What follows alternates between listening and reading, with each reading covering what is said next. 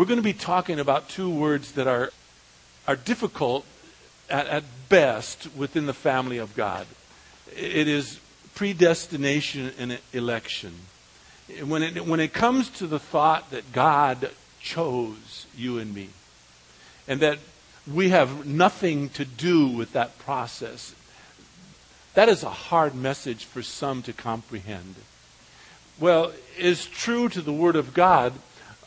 Our Lord teaches us much more than that through the Word of God. God has given us opportunities in this call that He has made upon our lives. Well, we come to these two words, and we come to the place where God makes an amazing statement. Let's set the groundwork for this, because it's been over a month. The book of Ephesians, we find ourselves standing on holy ground. This place in Scripture is foundational to you and me as believers in Jesus Christ. Paul is about to establish the church. He's going to establish it upon the rock solid foundation of Jesus Christ. To be very, very honest with you, within our faith as Christians, there should not be many denominations. Denominations began because some people could not fall in line with what was being taught. So they thought, well, I don't believe that's what the Bible teaches. And so they would start another denomination to kind of bend the Bible, if you would, into their way of thinking. The truth be told, we should all be Christians, and the church should be a foundational building that is there to house believers in Jesus Christ and those whom you and I invite to church so that they might have the privilege of hearing what does the Bible say about salvation.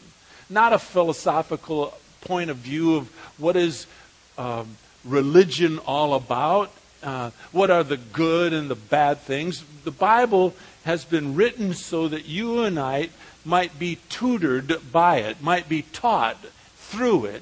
And so we are to teach the Word of God to the believers who come to help us grow more deeper in our faith so that when we're out in the society in which we live, we can bring people to a knowledge of Jesus Christ. And the Bible ought to be taught from the church and the pulpit so as when we do bring our friends who are not yet certain whether they've come to Christ or not yet, so that they might have an idea of what it is they're coming to. Not a philosophy of a denomination. And so the Bible was brought by Paul to the churches. Now remember, the book of Ephesians was, we told you, a circular letter. By that, it wasn't just to go to Ephesus and stay there. It was a letter that was to be passed along to all the churches in Asia Minor so that all of them might have this foundational truth so that they might feel secure in who they are in Christ. Of all the things that this book will do to your heart and my heart, will set us secure in who we are in Christ. So, importantly, because of the message that Paul is bringing here in the book of Ephesians, he introduces himself immediately. Look at verse 1. Do you remember? He says, I am Paul, an apostle of Christ Jesus. In other words, called by the will of God. As we explained, the reason that Paul introduces himself immediately as an apostle is to verify everything that he is about to say to these churches in Asia Minor so that they might be secure, not in who Paul is, but in who is speaking through Paul to them. In other words, so that they would be secure in their faith in God, all established through His Son, Jesus Christ. In fact, let's jump a little bit ahead. Let's see what Paul is establishing. We'll come back to this in due time, but Paul is going to establish the true church. It's foundational to everyone. until Jesus Christ returns. That's what Paul's going to say. There is to be no change in the rules. There's to be no change in what Paul is about to teach. We've been told in Hebrews chapter 13 and verse 8. You know the verse. Jesus Christ says, or is said of Jesus Christ, He is the same yesterday, today, and forever, tomorrow. He won't change. He is the same yesterday, today, and forever. And so with that in mind, with that truth established, Paul is saying you have no right in changing what the apostles are teaching us. That's why we spent so much time, if you recall, back when we were going through the book of Acts. We came back to the second chapter because we wanted to establish, what is this church? What is the Rock Community Church? What are we established upon? And in Acts chapter 2, it tells us very clearly.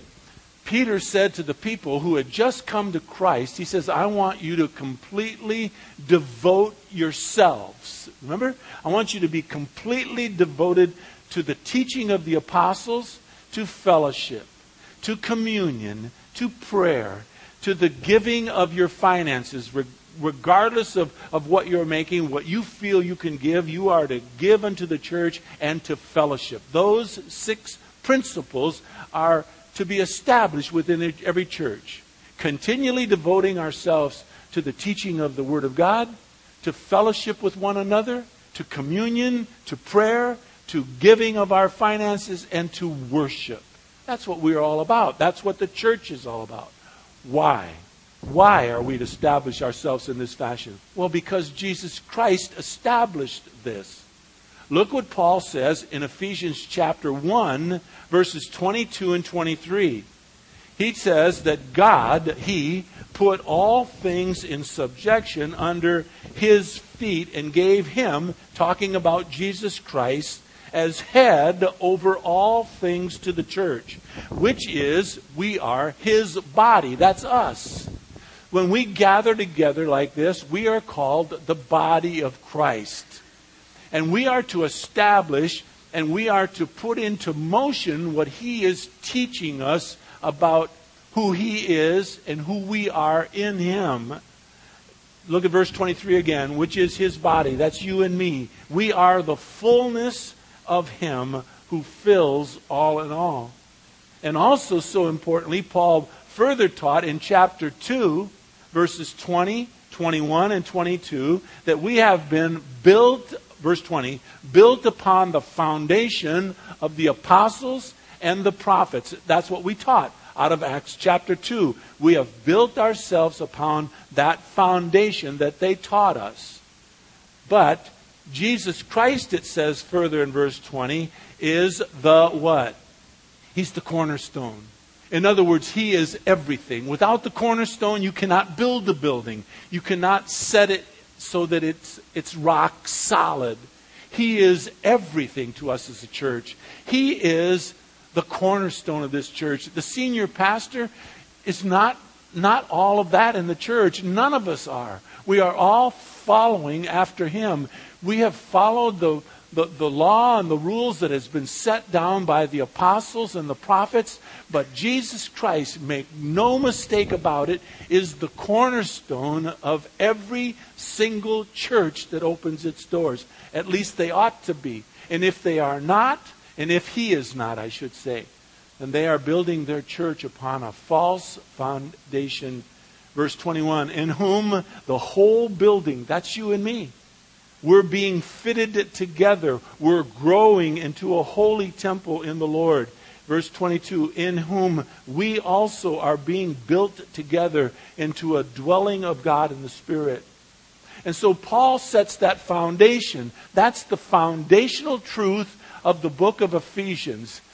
What we have has been established by the apostles and the prophets. They have taught us what Jesus Christ told them to teach us. And what they have taught us is that He is our cornerstone. He is everything. It's not a denomination. Denominations, I don't know. I don't understand why they do that. Christ is our if you want to call it our denomination. He is everything to us as a church. And so we've established this church upon what we believe is the teaching of the apostles and the prophets. We've established this church that Jesus Christ is everything. Each of us have been given different gifts. I have been given a gift. My gift, because of order, and we always are supposed to have order. The Bible teaches order. Because we're to have order, my title is senior pastor. But really, that and a dime can't even buy you and me a cup of coffee. It is meaningless. It just is one of the gifts that God has given us. I do not take seriously who I might be in Christ. That's a very bad statement, because I do take very seriously what He's given me as a gift. But I do not take the issue of who I am like I'm the law here. No.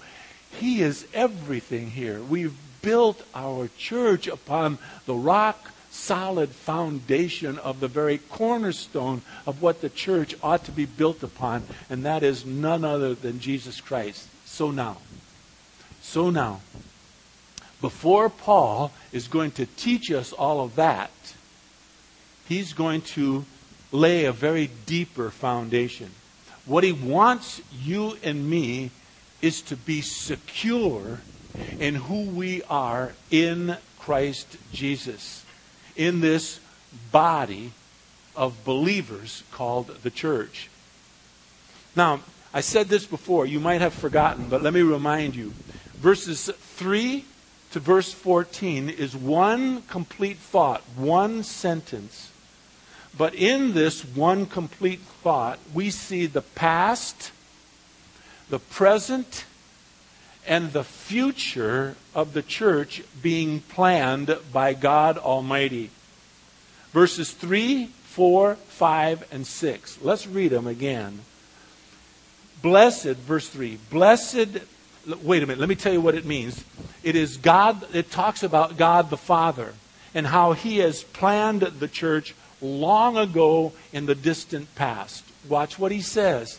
Blessed be the God and Father of our Lord Jesus Christ, who has blessed us with every spiritual blessing in the heavenly places in Christ. Watch, verse 4. Big verse. Just as He chose us in Him before the foundation of the world, that we should be holy and blameless before Him.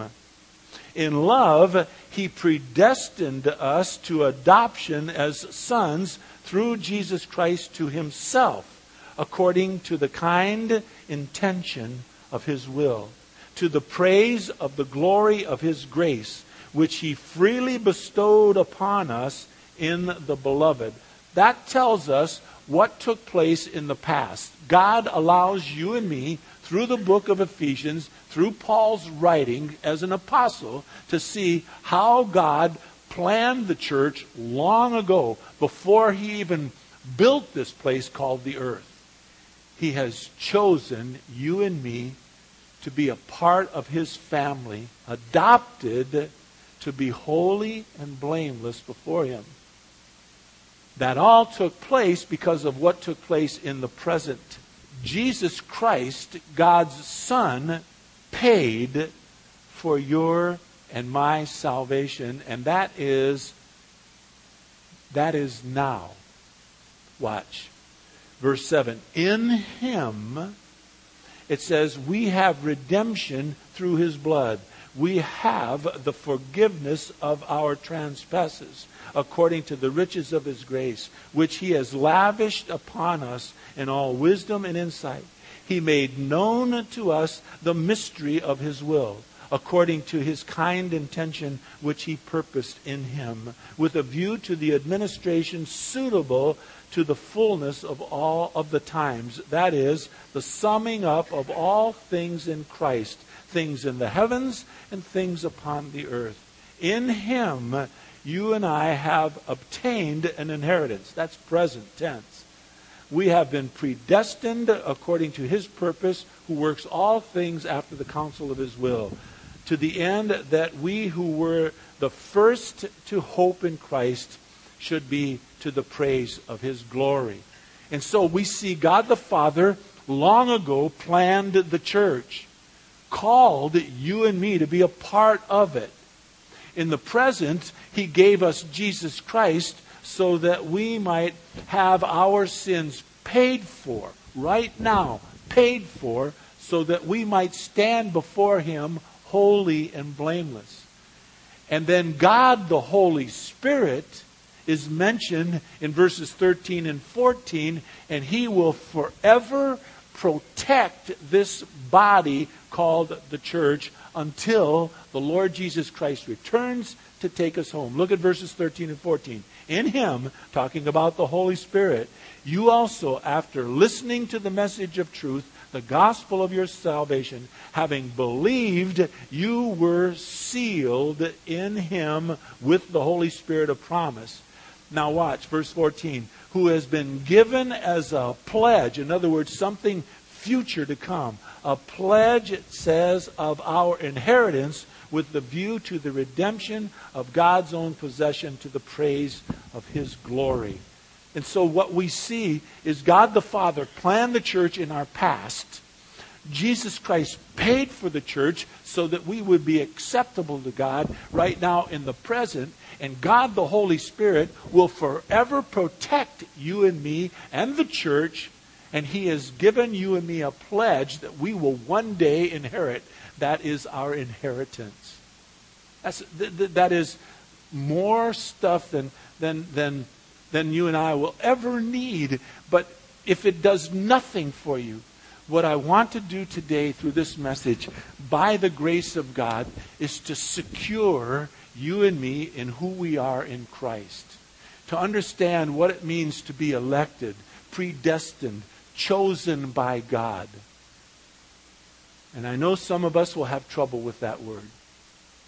But let me tell you what God will always do. He teaches both sides to a coin. And Paul is going to teach us this. For those of you that cannot put your head around that God chose you, and you start wondering, whoa, what if He didn't choose me? He is going to set you free. He's going to secure you in who you are. Let's pray for that to happen. Lord, please, would you do us the greatest privilege. Again, I thank you for Rob, for how he taught. I thank you for Wes Porter, how he taught. And Pastor Bill and Pastor Fred, and how you, Father, just set us into the wonderful teaching of your word from these four men.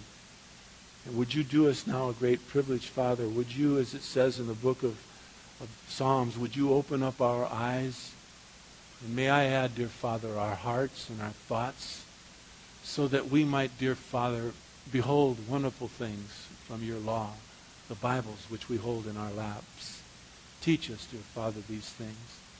And to secure us, Father, that we would be taught by you, would you please move me aside? Would you please, dear Father, take the words that I am about to say and move them, Father, from your heart to ours. May I say nothing, Father, that would be contradictory to what you would have to be said. Would we teach purely the very word of God that has been entrusted to us by the apostles and the prophets. And may we establish this place upon the very cornerstone of what every church should be built upon. And that is the wonders of your Son, who obediently came to this earth, lived a life pure and holy, without sin, went to the cross, died for each and every single one of us, shed his blood, and then, dear Father, by your grace, rose from the dead so that we too might never have to worry about spiritual death again, that we might be secure in who we are in your Son, Jesus Christ. Amen.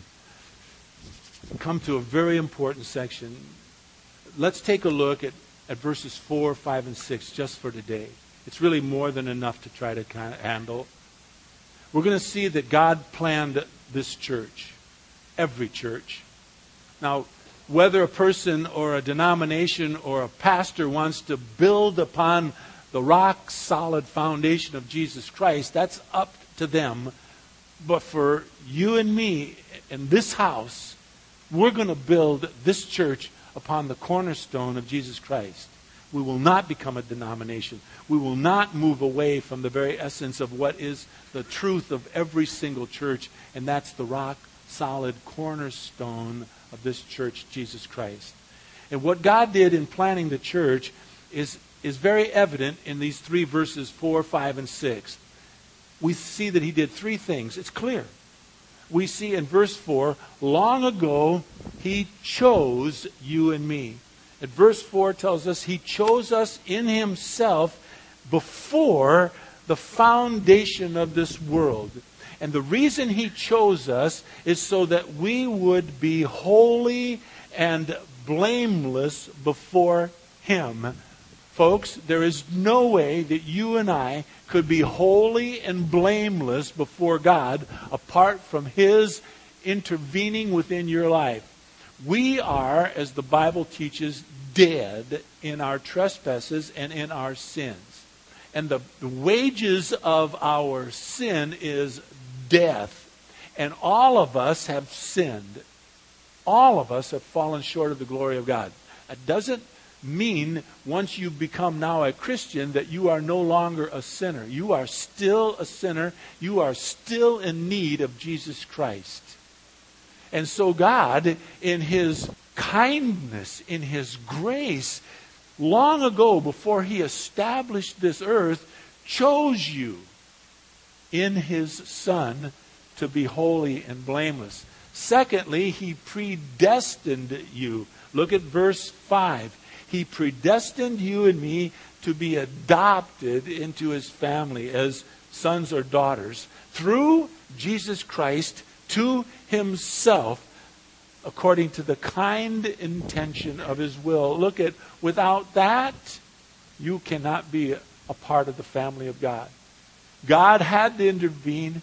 God had to predestine you, and he had to adopt you and me into his family.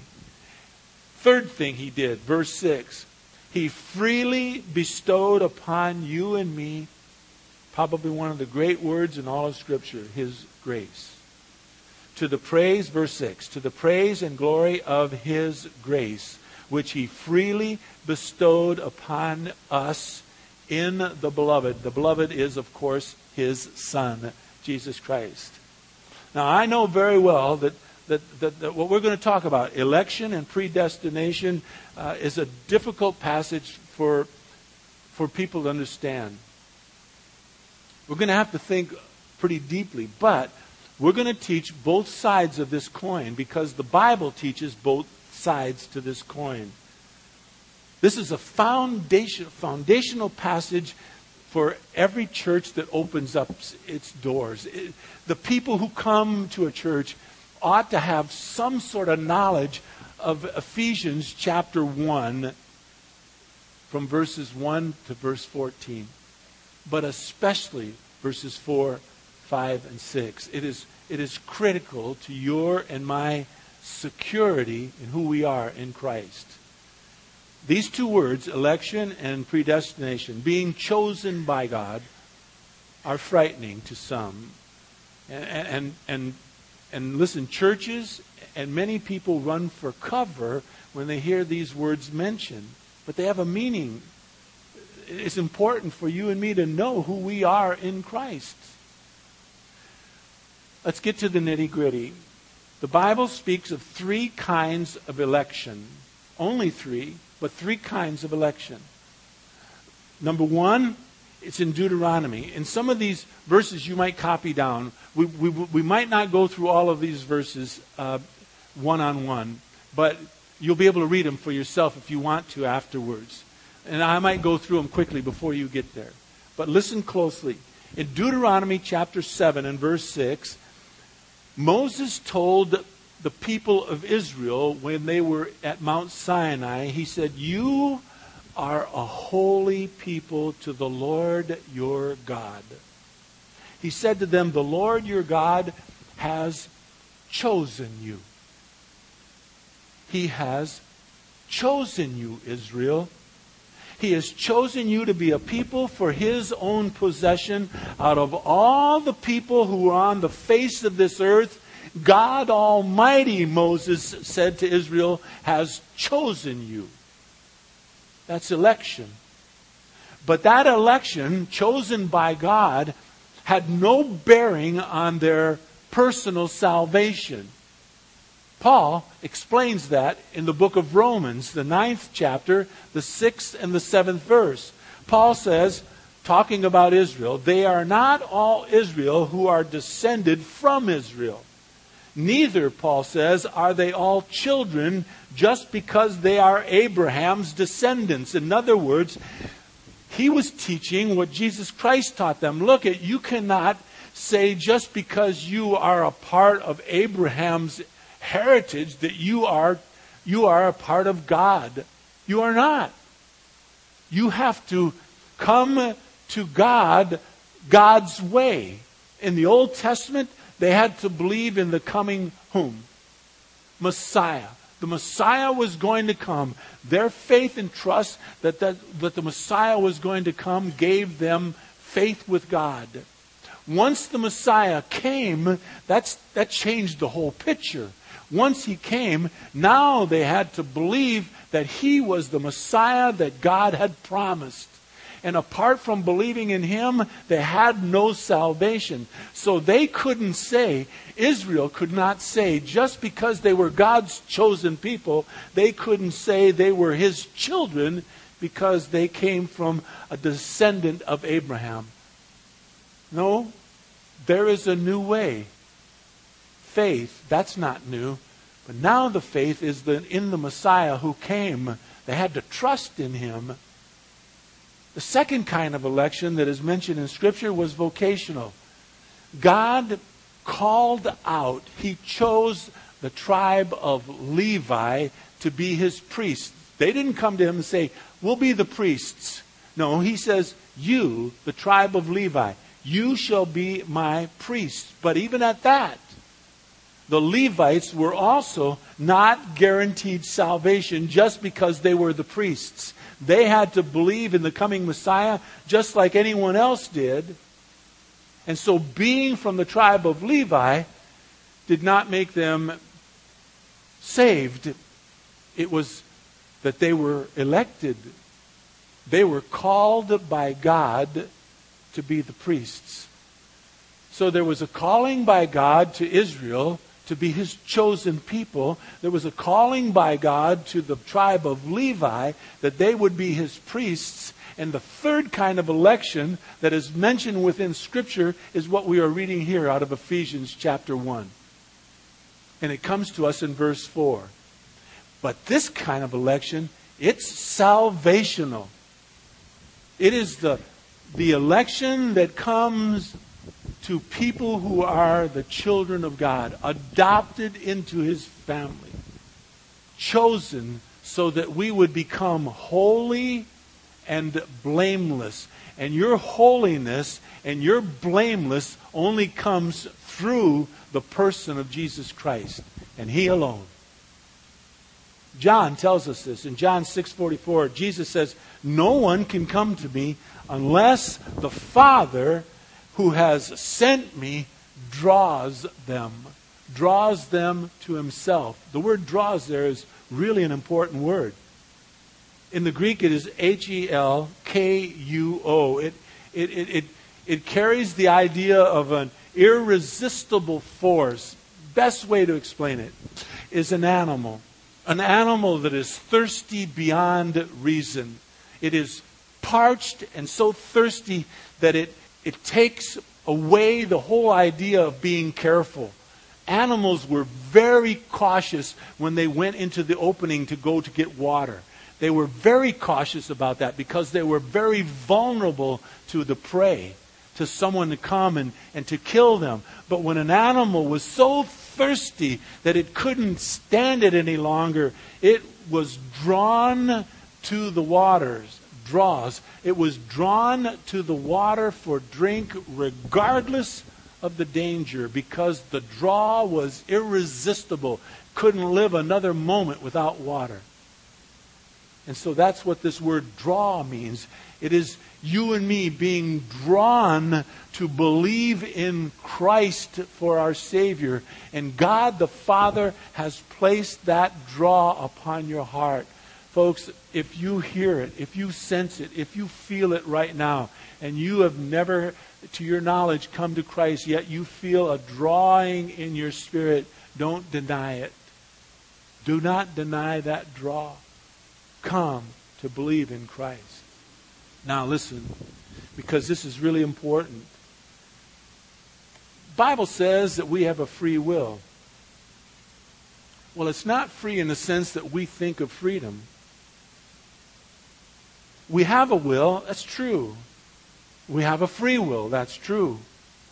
But sadly, the Bible teaches this about your and my will before we come to Christ.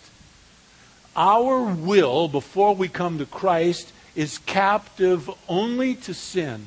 We can't do any more. We can't do any better.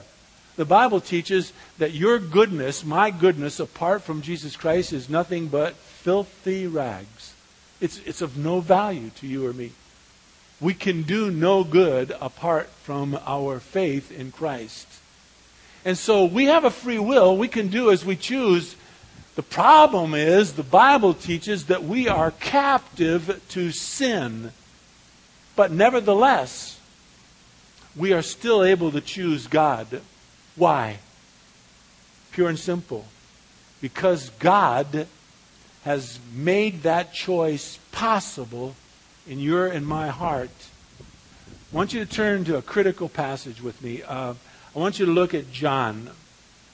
We're going to take a look at John chapter 3 for just a second. Now, up here we have a few verses that we're going to look at. Some of them I'm going to go through, and some of them I'm not going to mention because these verses are all quite similar in their thought. But in John 3:16, which most of us know, for God, what? So loved the world that He gave His only begotten Son, that whosoever believes in Him, what? Not perish, but should have everlasting life. Jesus says this, whoever believes in me is not going to perish. That person has eternal life. Jesus also said in John chapter 11, when He spoke to Martha concerning her brother Lazarus who had died, and she had said to Him, "O Lord, if you would have been here, my brother would not have died." And He says, "Your brother will rise again." And then He said to her, "Martha, Martha, every person," He says, "who lives and believes in me shall never die." Talking about spiritual death. So there is a frequent command in Scripture to the unsaved. And that command is to respond to the Lord's call upon your heart. Let me just mention a few calls for those of us before we became Christians to choose to follow Him. Old Testament as well as New. We just got through studying the book of Joshua. One of the famous places was in Joshua chapter 24, the 15th verse. You're going to remember it the moment we start.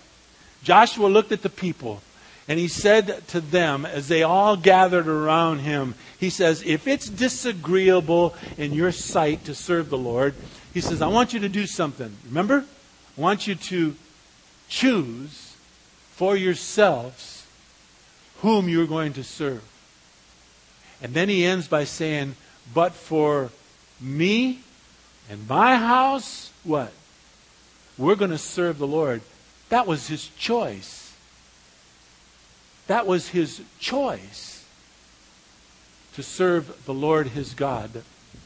In John chapter 5, New Testament, Jesus warned the religious, the self-righteous religious people who were following after Him, for whatever reason, that was between them and God. Why they were following Him, who knows? But they were not responding to Him. And so Jesus Christ said to these religious leaders, these self-righteous people, He says, "You are unwilling to come to me so that you might have life." They were unwilling. Don't you be that person.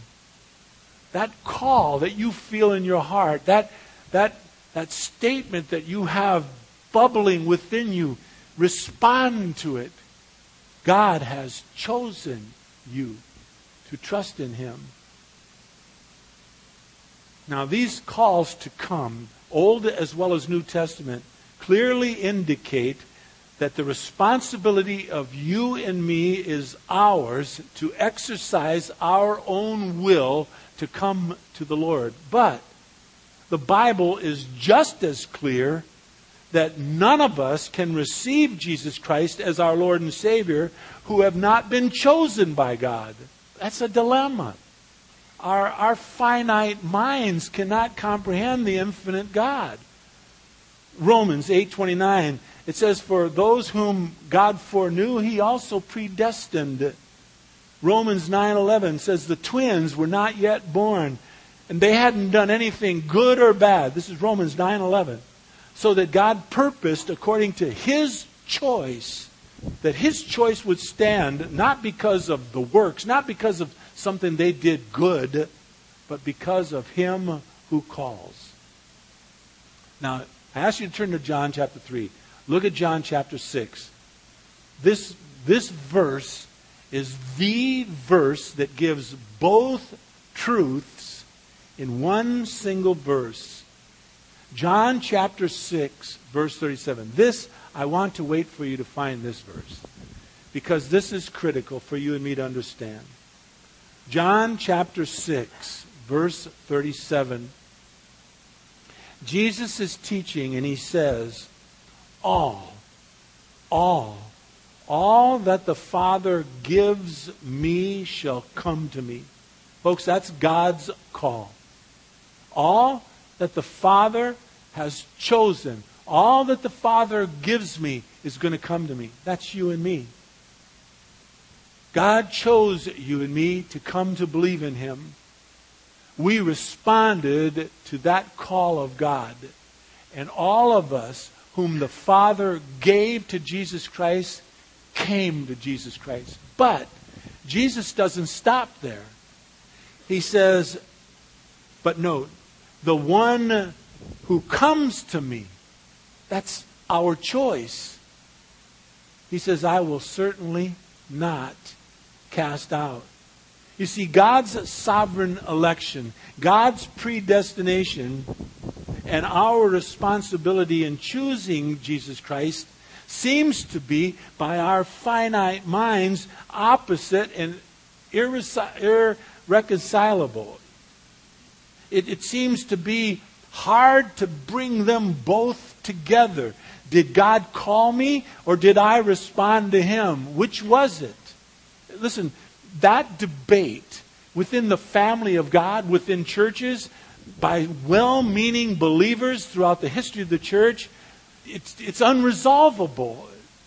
Our finite minds attempt to make this infinite God into our little package. And so to try to bring it to what we believe by saying, oh yes, He called, or no, I responded, we would compromise one truth in order to favor the other. Or we would weaken both God's election or our response by trying to take a position somewhere in between so as to make them right before everyone. Or as so many do, or far too many do, we become dogmatic and say our way is the only way. It's neither of them. You and I should embrace both truths and leave the harmonizing of these truths to God.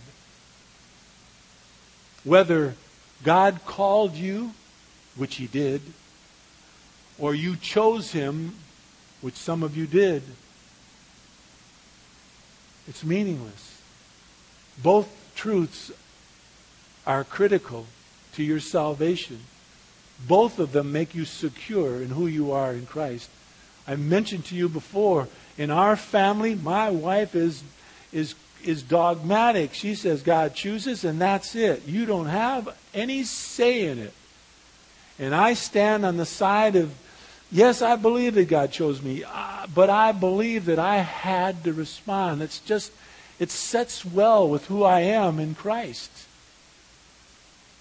But if you boil it all down, I know that I am a wretched sinner. And apart from Christ, I have no part in the family of God. I know that. But it just sets well with me, somewhere within my spirit, to think that I said, yes, Lord, I'll be yours. But I recognize fully that I could not be holy and blameless apart from who Jesus Christ is in my life. So here's what our Lord teaches. The word choose in the Greek is E-K-L-E-G-O. Here's where you know that I spent way too much in front of my computer. I'm going to tell you things that I don't even understand or know what it means. It's in the aorist tense. I don't know. Oh, yeah, it's the middle voice. What's that?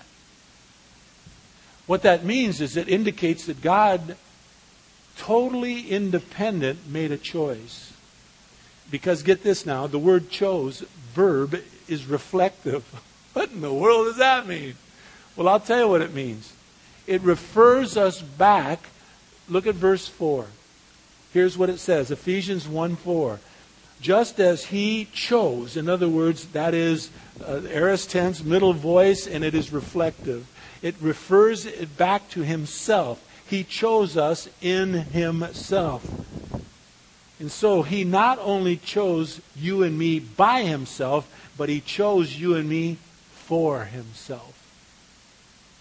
He's called you and me to be a part of His family, adopted as children. The primary purpose in electing you and me, the primary purpose of predestining you and me, the primary purpose of choosing you and me was for the praise of His glory. Look at verse 6. Look. Verse 6 says, to the praise of the glory of His grace. Look at verse 12. To the end that we who were the first to hope in Christ should be the praise of His glory. Look at verse 14. Who is given as a pledge of our inheritance with the view to the redemption of God's own possession, to the praise of His glory. Folks, the very reason that God called you and me as believers was to glorify His most precious and glorious name. That is why you and I draw breath. Listen, here's the key. And we'll close with this. Israel is God's elect. They are God's chosen people. Nonetheless, Israel was told in Deuteronomy 7, verses 7 and 8, it said, the Lord did not set His love on you, nor did He choose you because you were more in number than any of the people. For you were the fewest of the people, Moses told them. Here's why God chose you, he said. The Lord chose you because He loves you. He kept an oath which He swore to your forefathers, and He brought you out by a mighty hand and redeemed you from the house of slavery, from the hand of Pharaoh, who was the king of Egypt. Listen, believer, listen, you and me. God chose you and me much like He chose Israel. He took you and me out of the house of slavery. You and I were slaves to sin. We are no longer slaves to sin. We have the right now to follow after God. We have the right now to choose to follow Him and to be holy and blameless. You and I are secure in who we are in Christ Jesus. And in this security, here's why you and I take breath today. Here's why God allowed me to live.